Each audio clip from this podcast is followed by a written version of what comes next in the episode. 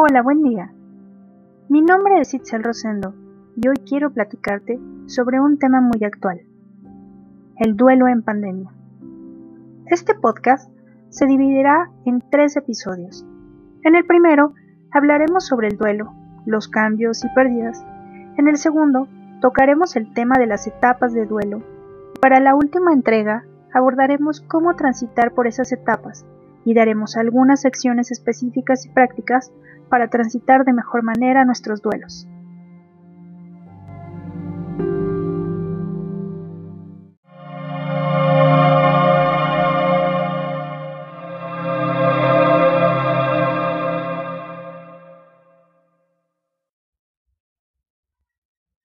Actualmente, en el mundo estamos viviendo un gran cambio que a raíz de la pandemia hemos tenido que afrontar.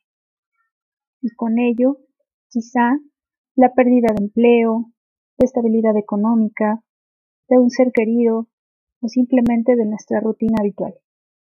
Por lo cual, estamos la mayoría de nosotros transitando por un duelo.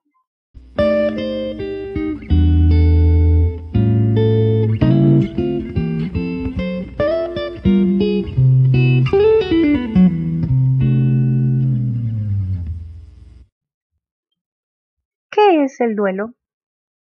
El duelo es un proceso interno que se produce ante la pérdida de una relación afectiva, sea del tipo que sea, pudiendo ir desde la pérdida de un trabajo, un cambio de residencia, la ruptura en una relación de pareja o hasta la muerte de un ser querido. Es un proceso psicológico al que nos enfrentamos tras las pérdidas y es algo que todos viviremos a lo largo de nuestra vida.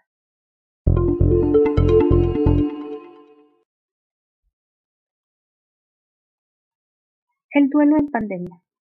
Pero, ¿de qué pérdidas estamos hablando?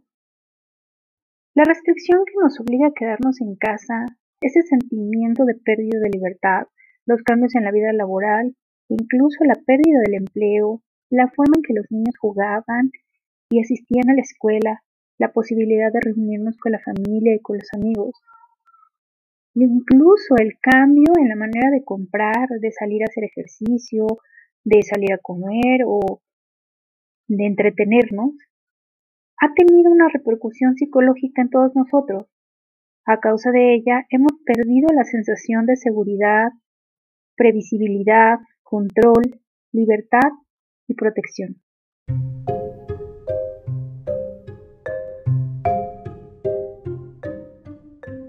Ya que todos de alguna u otra forma estamos transitando por el duelo, ¿cómo identificar ¿Cuándo un duelo es normal y cuándo es patológico? Todo el mundo entendemos que de una fase de duelo resulta normal buscar un cierto grado de soledad. Ojo, no en todos los casos, algunos incluso buscan lo contrario. Sin embargo, si este aislamiento dura varias semanas y la actitud hacia los demás es de indiferencia o de hostilidad, estamos ante uno de los síntomas del duelo patológico.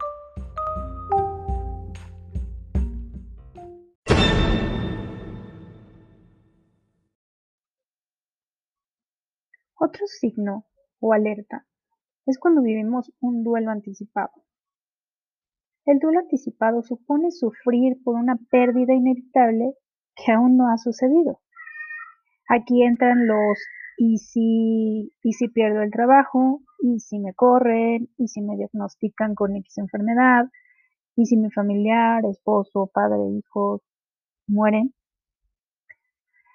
Si bien el duelo anticipado puede ayudar a reconocer la realidad de la pérdida de forma gradual, puede resolver temas pendientes, dar valor al presente, descubrir cosas esenciales, prepararse justo para esa pérdida y poder expresar esas emociones se vuelve contraproducente cuando provoca una preocupación exagerada, cuando aparece una sintomatología depresiva, cuando se entorpece el cuidado del otro y de nosotros mismos, cuando sentimos todo perdido, cuando no sabemos cómo actuar ni qué decir, y se convierte en un duelo completo antes de tiempo.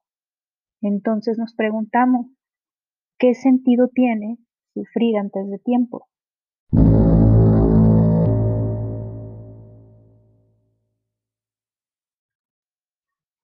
Ahora bien, ¿cuáles son algunos síntomas del duelo? El duelo puede hacernos sentir paralizados, vacíos, enojados o incapaces de sentir alegría o tristeza ante los acontecimientos cotidianos. En cuanto a los síntomas físicos, podemos identificar problemas para dormir o comer. Perdemos el apetito o comemos de manera compulsiva. Tenemos cansancio excesivo, tenemos debilidad muscular, incluso temblores. Es posible también presentar algunas pesadillas o pensamientos catastróficos y, por supuesto, un aislamiento social.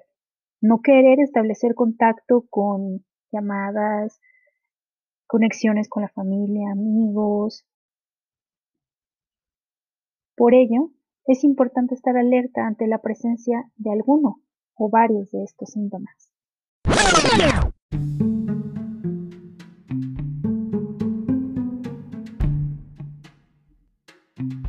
Por último, y para cerrar con este primer episodio, el duelo tiene algo de positivo. Por más duro que parezca, así es. El duelo tiene un propósito importante. Nos ayuda a reconocer que tuvimos una pérdida, que debemos adaptarnos al cambio que ello implica. Les agradezco mucho su compañía y escucha. No olviden que en la próxima entrega hablaremos de las cinco etapas del duelo. Los esperamos.